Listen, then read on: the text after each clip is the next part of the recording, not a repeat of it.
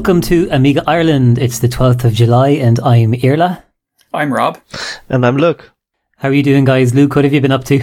Um, to be honest, pretty alright. Um, we've had our first, um, Norwich Amiga users meeting last week, and it was pretty alright, to be honest, you know. You, will find a short, um, video in the, um, show's description notes. Uh, we've had only two computers, actually, and, uh, uh, A600 and CD32, but, uh, it was pretty alright. I must say it was pretty alright. It was brief, and uh, it's a good start. Exactly, you got to start somewhere. Well done. How about you, Rob? What have you been up to? My wife and my baby have been away for a couple of weeks, so I've had loads of time for doing repairs and catching up on all this stuff that you know I've I've had to do for for, for a long, long time. So uh, so I've managed to uh, to uh, hand back a few Amigas that I've been working on, and of course I've taken on a few more. so I haven't actually freed up any space, but um, yeah. so uh, yeah, have, having fun there. Also brushing up on a bit of ARexx. I've been uh, working on some uh, personal paint filters that I've wanted to do for ages, and you know I I really like ARexx actually, and it's been quite a while since I've actually done anything with it. So it's nice to nice to get back into it. Cool, fair play. The conveyor belt is still going there in the Cranley household. Absolutely. Very good stuff. ARexx is a very, very intelligent language, I must say. It's a lovely language, actually, and you forget, you kind of forget when you go back to it. You think, oh, this is, uh, it's, it is quite ahead of its time. Absolutely. Yeah. What about yourself? I was due to um, submit my paper for college in August, but um, I actually found out that the deadline for the draft is actually uh, this month. So um, with the weekend free coming up, um, initially the, I was going to work on that, but in the end we ended up all hopping in the car and going to Connemara for the weekend. So um, it was uh, half about you know taking advantage of the weather, and the other half was about sheer denial of what's what's happening. So uh, yeah, it was lovely. Yeah. yeah. it was lovely. We we saw some really nice stuff. We went to Kylemore Abbey we were in Oughterard and we were down to that waterfall there at the Golden Mile, which is really nice. Um, we went to Roundstone um, there to have a bite to eat on the pier where they do all the fishing and stuff. Um, yeah, we had a lovely time. Sounds awesome. If, if the weather was anything like it was here, that was pretty spectacular then. Actually had a go at playing um, disc golf for the first time there at the weekend think I should have had some outdoor activity. just been sitting inside soldering. So there's a guy at work who's big into disc golf, and it's kind of well, golf with frisbees, basically trying to get the disc into a basket at the end of the hole, and it's quite good fun actually out out in the sunshine with you know with a bunch of guys from work. That sounds really good. Yeah. Let's go on to the news.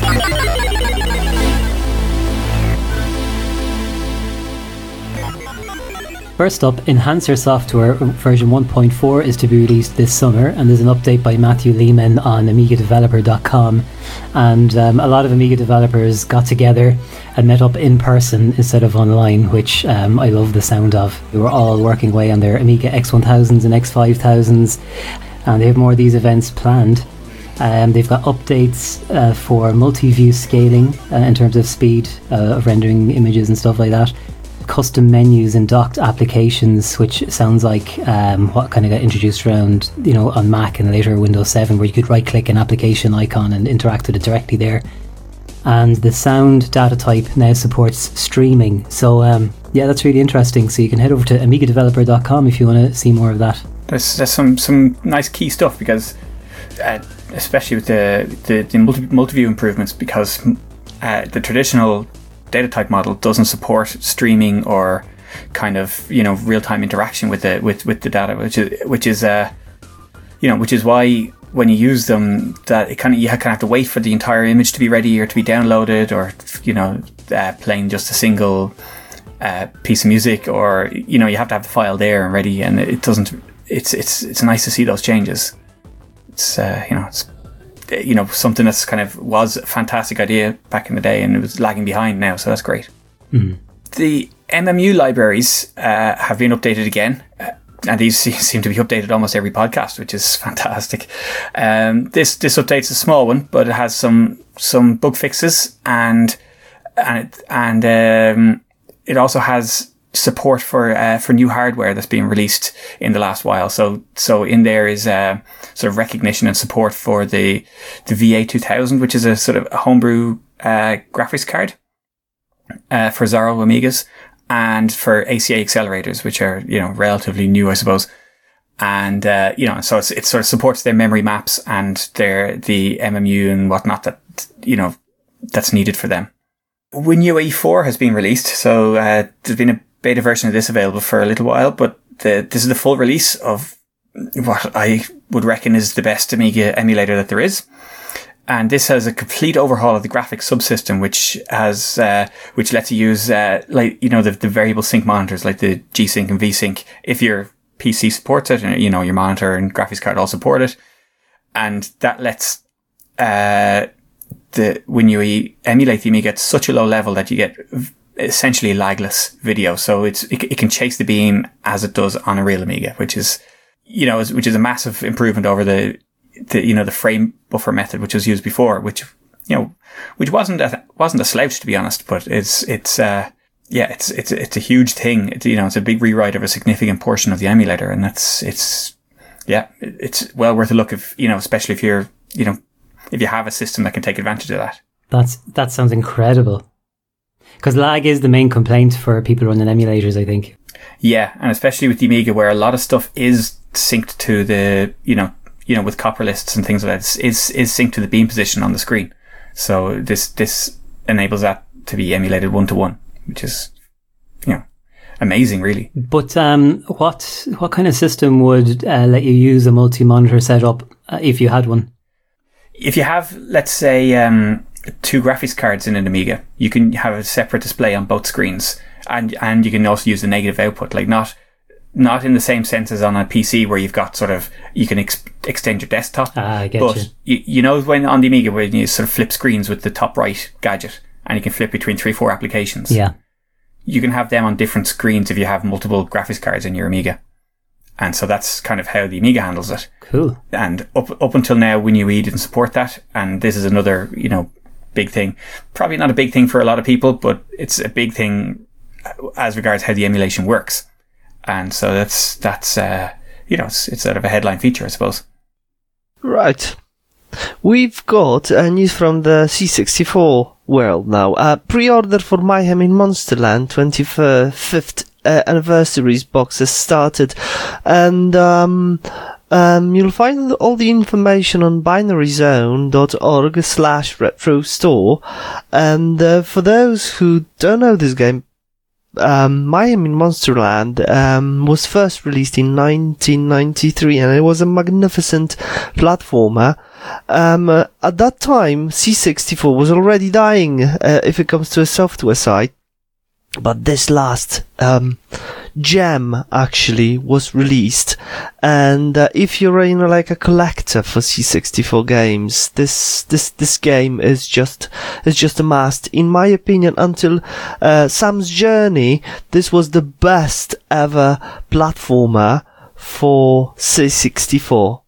Yeah, I actually saw that being played in the museum uh, in Galway by Alana, and it looks really good. Very good game. Very good one the KTRL CD32 pad or Control CD32, I'm not entirely sure, has been released. Now this this is a a, a great little uh, controller, and what what it is, this guy on on the EAB forum has um he's taken you know the the the SNES style clone basic clones of SNES uh, control pads, and they're they're quite common nowadays with USB connections, and some of them are really nice. You know, they're really nice buttons and they're really well built, and you know, the SNES is, you know, is a good controller. Basically, this guy has taken these and he's developed a circuit board that you can put inside these controllers that lets you run it on uh, CD32 instead which is you know which is which is great because the layout is very similar. You know the same four buttons, same shoulder buttons, and the SNES just has one extra button, uh, select, and that's it. So it makes a lot of sense, and he has them available as fully assembled, ready to go, or as a kit if you're you know if you're into the soldering. So I, I got my hands on one of the kits there a little while ago,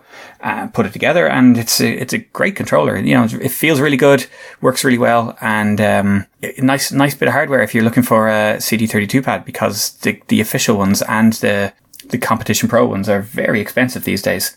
And these are these are a lovely alternative because they are they do feel good. Now they, there are slight problems with uh, some A1200s but the guy is very helpful and uh, he's kind of working on bug fixing them and you know, he's well aware of it and there are some easy fixes that you can do to sort it out for if you do have a problematic machine.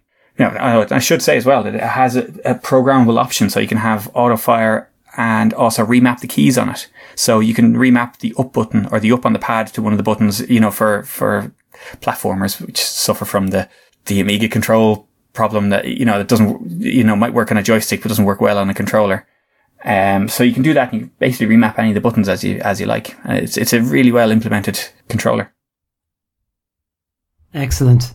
We've actually just got a, a CD32 um, power supply, compliments of uh, Retro Ready one. We're going to hopefully have that on display soon, but we have one controller for it, so maybe this will be solve our second controller issue. Absolutely, I can I can highly recommend it.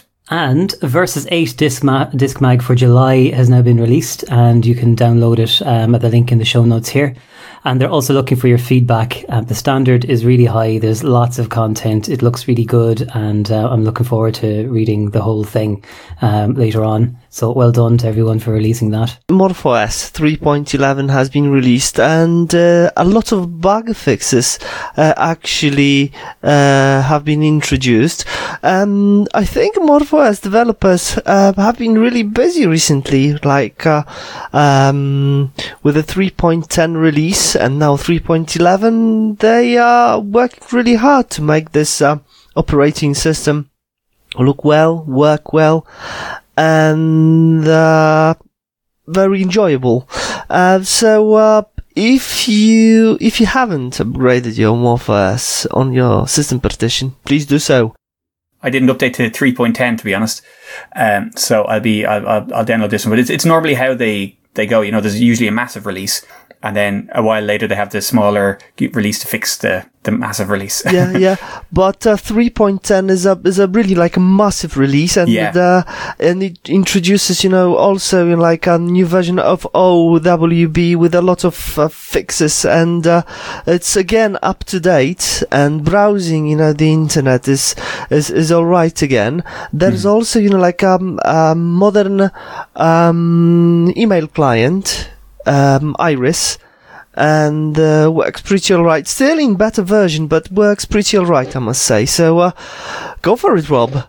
I'm sure you won't be disappointed, to be honest. No, absolutely, absolutely. It's just uh, I, I haven't turned that machine on in a while. that's that's what's happened. You've been very busy, to be I have, yes, honest. that's, that's, that's it. just just move MorphOS uh, higher on your priority list. yeah, yeah, absolutely. Along with buying food and Okay, let's move on to the gaming section.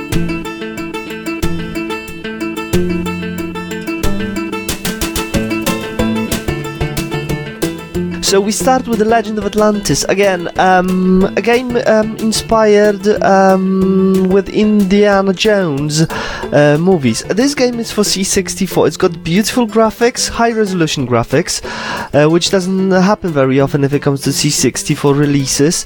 And uh, it's a new release as well, and it's very playable. Um, so uh, take a look you I'm I'm sure you'll li- you you'll like it. You'll enjoy it. There are loads of C64 games, and uh, actually every developer uh, needs some support.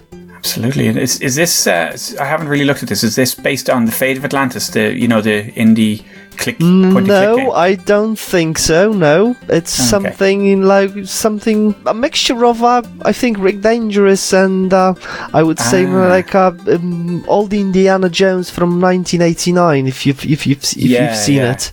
Okay. To Very the good. to this uh, platform scro- scroller. Yes. So, uh, but uh, with the totally new approach, you know, like the game is very polished, I must say.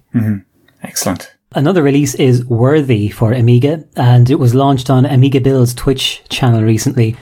Um, it's a very interesting game. It looks really, um, it's got a really nice, attractive look to it. It's a very unique game. It's it's not like another game that I really can think of anyway. Um, and one thing that makes it very interesting is that the weapons are limited. So, like in a lot of games, you just you keep shooting. You might upgrade or downgrade weapons, but you always have a weapon.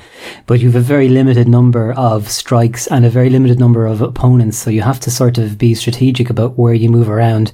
And um, it's a really nice game. Very polished game again, you know, and uh, it's a release that hasn't been written in Backbone.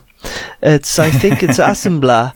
I'm, I'm just stunned with this game and uh, looks fantastic, plays fantastic as well. really worth checking out.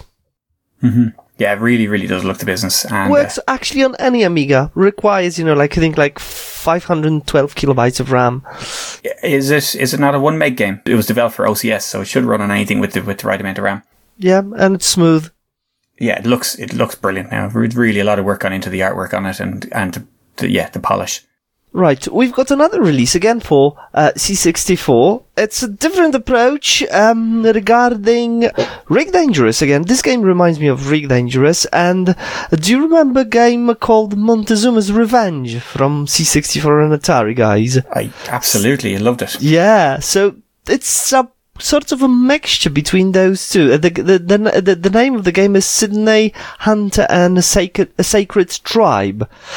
And uh, again, the game is very polished and uh, it can be seen that uh, the developers uh, have put a lot of time and effort to this game. So uh, again, if you like this type of uh, uh, platformers, scrollers, and you like Indiana Jones or you enjoy Rick Dangerous, um, I'm sure you won't be disappointed with this one. When it comes to labeling your floppies, on the Amiga. Um, you've got a few options, um, especially when it comes to games. So you can download, you know, the original kind of labels and maybe print those out if you want to. Uh, but some of them, you know, the originally just came on a disc without, say, a label or any kind of artwork. It was just sort of inked, inked on, printed onto it with, directly with ink. So we've created some floppy disk labels for some games that you can download and just print out onto adhesive paper, uh, cut them out and stick them onto your floppy. And these were posted up on the EAB website so Jelsenek um, created some labels of his own and added them. And some of these are actually editable. So, like on, on our link, you can go in and uh, change them or add in your own games or whatever you like. So, if you go to um, if you come to the show notes on amigausers.ie, you can check out both of those there. But a third option has just been posted by Methanoid are um, some labels being sold on a Polish website and they basically have a unified look across them and they cover a huge range of games and they're quite cheap to order. So um, if you don't want to do any of the work and you just want to buy them, uh, which I'm considering doing myself, uh, you can check that one out. So um, yeah, it's nice to have some nice looking floppies if you're a, a, disc lover like myself. Yeah, there's a lot, a lot of people who are, uh, you know, who are missing discs and you know that or have have discs that are kind of ruined and it's just that's really nice to have them looking nice when you you write them back to new discs. It is, yeah, and like one reason I'm into it is that um, I don't have enough space for all of the boxes. So if I can make the discs look attractive, it's sort of like the cartridges or something from the old games, you know. Yeah, yeah, yeah, yeah. I agree.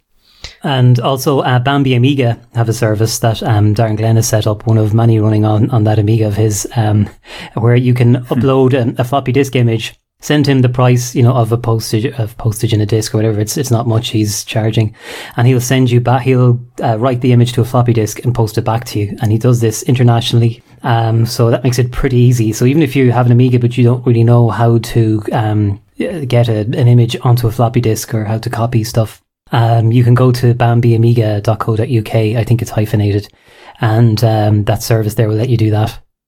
That's that's great, and because it's easy to get into a chicken and egg situation uh, when you don't have a working floppy of, let's say, um, Workbench or something like that. So you can't you can't load it up to transfer other stuff from your PC. So sometimes you just need that first bootable disk to, uh, to, you know, to set up your card reader or to set up your, you know, your, your PC floppy reader or whatever, you know, just, just, just to get the transfer going and then you can do the rest yourself. But that, that one is sometimes the, the problem.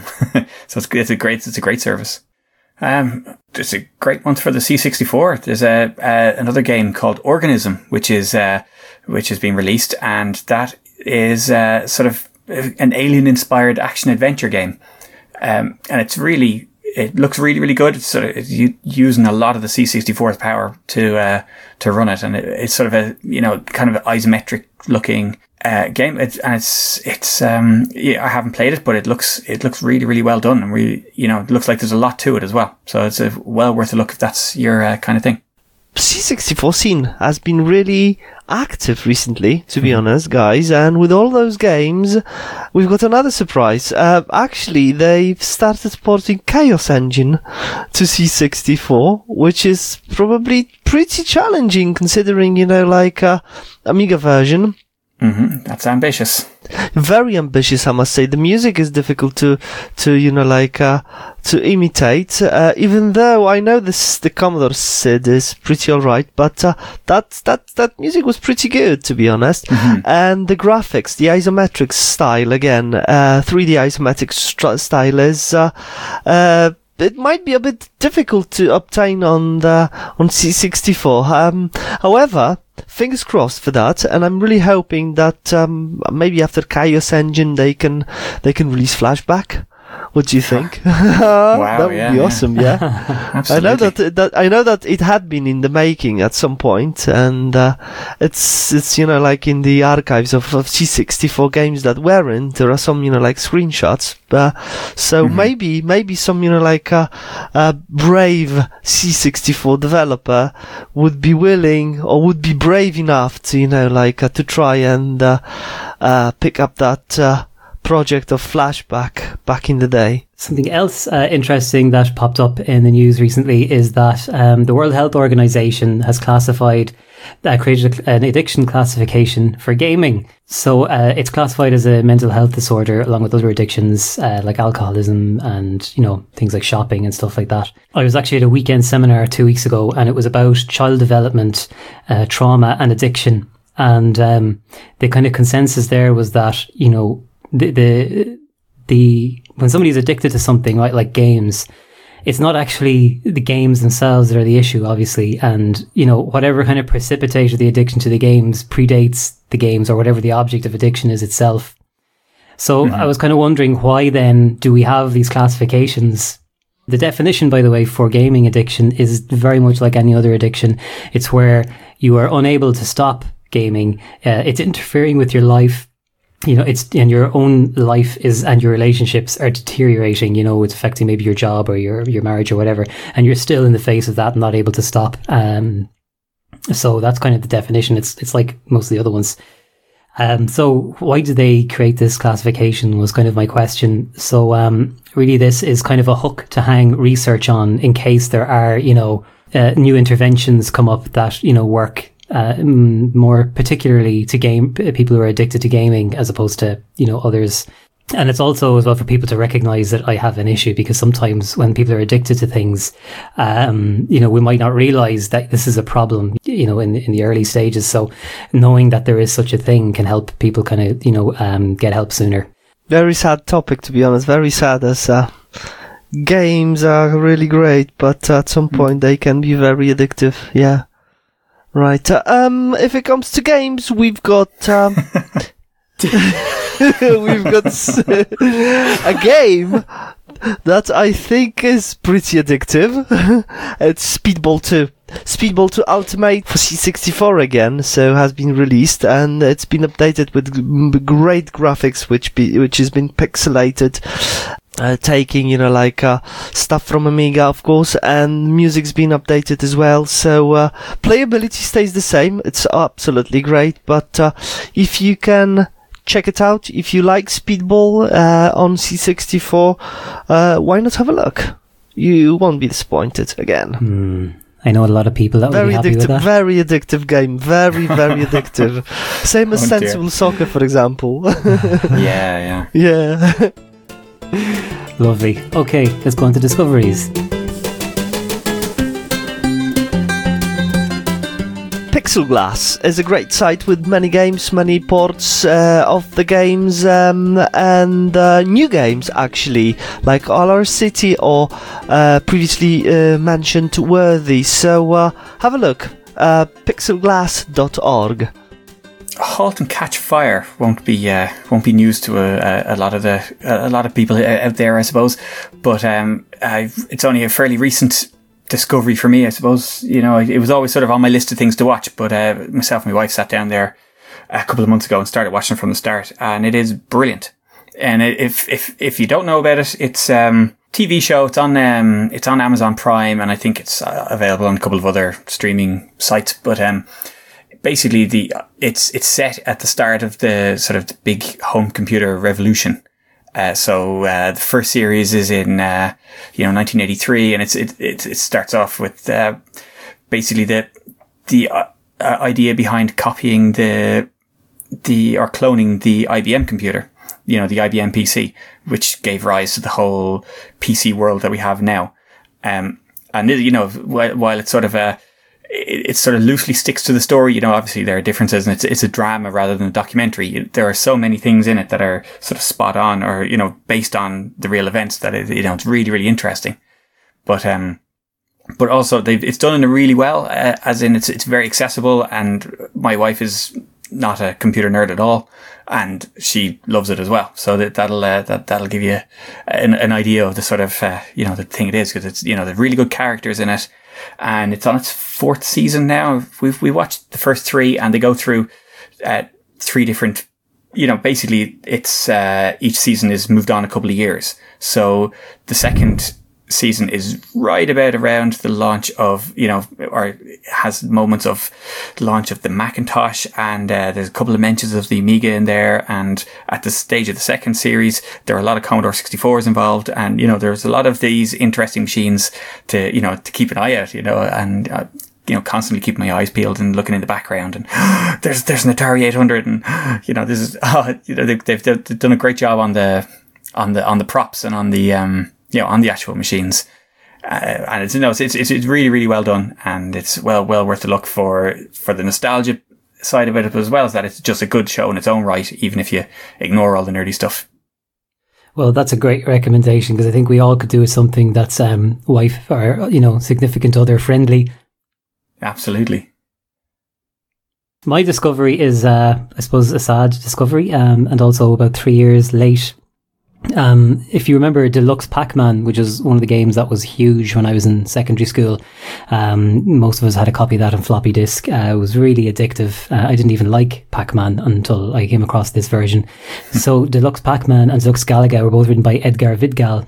I thought he might be an interesting guy to talk to at Amiga Ireland.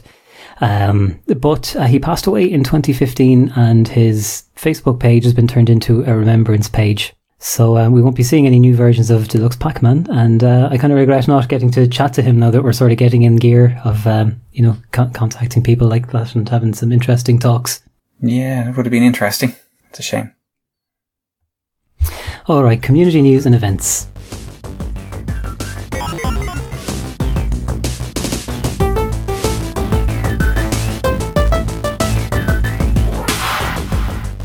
The Amigos are doing a charity fundraiser. Oh, we missed that, have we? We have July 7th. July 7th. All right. Yeah. oh, oh, dear, that's a shame. Sorry about that, guys. We were uh, due to record this a week earlier, so we missed it. okay, I'll skip that one. Um, let me see. You can still go to. Um, let me see. The, the link they gave out was extra-life.org. Um, you can get the full thing here. So basically, they did a 12-hour session of playing games where people donate, and um, for every dollar donated, you can specify what game you want played for that minute per dollar. And the, the proceeds go to charity, so a fantastic idea. There's nothing like it happening anywhere else that I know of. And also, um, I want to thank Daniel Seigenek, who um, came to the museum in Galway at really short notice to um, uh, repair a Commodore 64 machine in there and also take away some other machines for repair. So, um, as I said um, earlier, I'm just finishing up a college course. I don't have much time, but I, I was asked to pop in to just sort of uh, get a display ready because it's going to be relaunched in remembrance of one of the founders of the museum who passed away. And um, there were a few things I could not get going just because um, there was a component or two missing, or you know, there was a key missing off Commodore 64.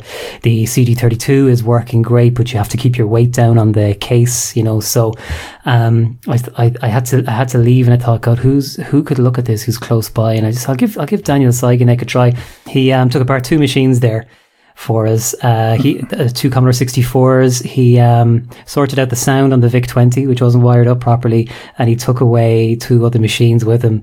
So um, you're a trooper, Daniel. Thanks. Brilliant. Good stuff. Good job, Daniel. Yeah, yeah. Uh, Tony Galvez uh, won a first prize on Amiga graphic contents uh, on Posada Party 32, and uh, the, the the the the graphics uh, itself is uh, uh, it's a pure masterpiece if it comes to uh, pixelated stuff. and uh, I won't tell you what it represents. You have to see for yourself. Check the uh, description show notes. The Scottish Amiga users group is meeting up in uh, August. I, I mentioned this. We had it provisionally booked um, I mentioned this in the last podcast, but yes, it's definitely booked now for the for Saturday, the fourth of August, and that will take place from 11 a.m. to 6 p.m. in Shawlands Church Hall on Moss Side Road, and that's just beside Crossmyloof Station in Glasgow. So, uh, if anyone's in or around Glasgow, uh, please pop in. You know, we'll be we'll be there. We'll have a whole rake of machines. There's a a, quite a quite a selection of machines these days in uh, in Scotland with the Scottish Amiga users, and you know, there should be some interesting hardware on on display there. Uh, so yeah, come come along if you're around. Nice one, Rob. Yeah. Actually, I, I think Dara Glenn is supposed to be there. Um, he has uh, an ambition this year to visit every user group meeting in Ireland and the UK, which is, uh, I'm sure his wife loves him for that. so, but yeah, himself and Paul are supposed to be up as well. So uh, come on, lads, for looking, looking forward to seeing them in Glasgow, and you know, after seeing them in Ireland as well. Yeah, and I was chatting with um, Alan as well, um, who comes down from Belfast, the Ireland one, and he was saying, you know, yeah. it'd be good to go to the Scottish one. So um, I don't know when I'm going to. This year is going to be tough for me, but um, yeah, I definitely want to go uh-huh. to the uh-huh. Scottish meetup. Ah, sure, we, we'll. Uh, it looks it looks like it's uh, popular enough at this stage that we probably have a regular one one or two a year. So great, we'll keep you posted. Good to hear it. Do do yeah. I'm actually following good your Facebook to hear group. Yeah. Ah, yeah, very good. Yeah, yeah, can't miss out. okay, it's time for Ask Amiga. Okay, so there's a question on um, on the Retro Computing Stack Exchange site. You know, from, a guy whose uh, his partitions weren't showing up on. Uh, so he had a hard drive in his Amiga 1200. Basically, when he booted up, normally all the partitions would be available on Workbench, but when he um, booted without a startup sequence, only the first couple of partitions were available. So the answer to this there is basically about setting the auto mount flags uh, on the hard drive. So I'm just going to go into a little bit more detail about that. On the Amiga, the partitions are laid out in a special section of the hard drive called the rigid disk block, commonly known as the RDB. In there, you have the partition layouts, and that, that describes how big partition is, where it starts, where it ends, what file system it uses, and all, all these various other things, block size. It, it will also contains a few flags that cover things like is the partition bootable, and so you want at least one to be bootable, and then you put Workbench on that, and then you can boot from it in, and it'll show up in your early startup menu and all that kind of stuff. Um, and boot priority, which decides which partitions to try first, and you know it'll go through them in order, and that decides your your boot order if you've got more than one Workbench setup. And and also auto mount is a is a flag in there as well. And so you could, if you have a partition that you don't use all the time, you can switch off the auto mount and that means it's not taking up memory all the time. If, you know, if you're tight on RAM, that might be an idea. And you, so you can, you, you, you know, you don't have it there every time and, and, um, and you can always mount it afterwards. Now to mount it afterwards is a slightly tricky thing in some ways, but it is it is perfectly possible when it's booted up. That's normally how uh, the partitions are mounted. Now, for the original question, the thing is that if if the auto mount flag is set in that HD toolbox, which is what control, which is where you go to set up your uh, your partition and its flags. It should still still be available when you uh, boot without startup sequence. So there are a couple of things that might be going on there, and one is that it is only meant to be manually mounted, but some program or script somewhere on this during the startup is automatically mounting it. And so, you know, bypassing that. Or it's beyond the four gigabyte barrier and you don't have the necessary files or the necessary, um, device driver and file system to access that partition. And so that's, that's, you know, sort of slightly more of a worry, but, uh, you know, so in that case, the partition won't be available and that's for good reason because if you access it without those files loaded, you can corrupt data and cause yourself all sorts of problems. Yeah, so basically what could be happening there is that the new drivers are being set up as part of this boot sequence, you know, with, with set patch or, or whatnot. And, and that's why they're only appearing on, Workbench. If it should be an accessible partition and the, the manual mounting can be used and that can be used either with a mount list or with OS 3.9, and I'm trying to remember if OS 3.5 came with it, but definitely OS 3.9 has a, a, a, tool called Mounter. And if you start that and just point it at the, the, the disk, like sort of like scsi.device unit one or unit zero or whatever, it will list all the partitions and you double click on the partition to mount it if it hasn't been mounted already. And it's a, it's a handy little tool for that.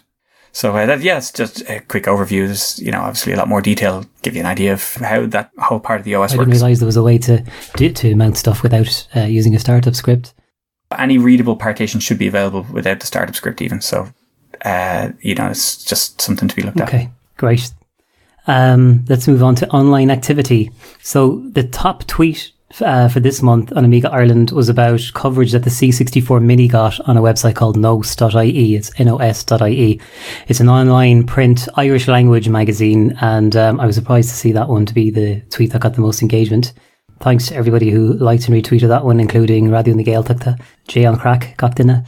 And also in our Facebook group, um, our new members include Jan Halholm, Stephen Deborah Dowden, AmigaLove.com, Paul O'Brien, Chris Todd, Alan Maynard, Marcelo Fraga. I don't know, Luke, if you can help me out with this one. Zbigniew Misiak.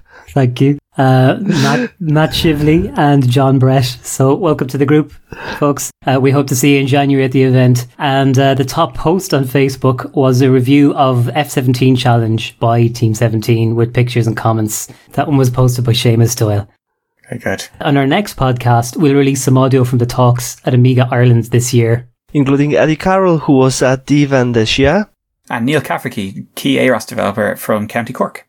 And Nilo Brolchan, who created the first Commodore 64 game sold commercially in Ireland. We'll also hear from Brendan Smith, the founder of the Computer Museum of Ireland. And he shares some of his insights on the impact Commodore had in Ireland. That's it from us uh, for this episode. Music was by Virtual Dimensions and Banjo Gayali, so thanks to you guys. And uh, this time we're playing out with um, Into the Wonderful from Gods, which is remixed by Mano from remix64.com. So that's goodbye from us. Take care. Bye bye. Bye bye.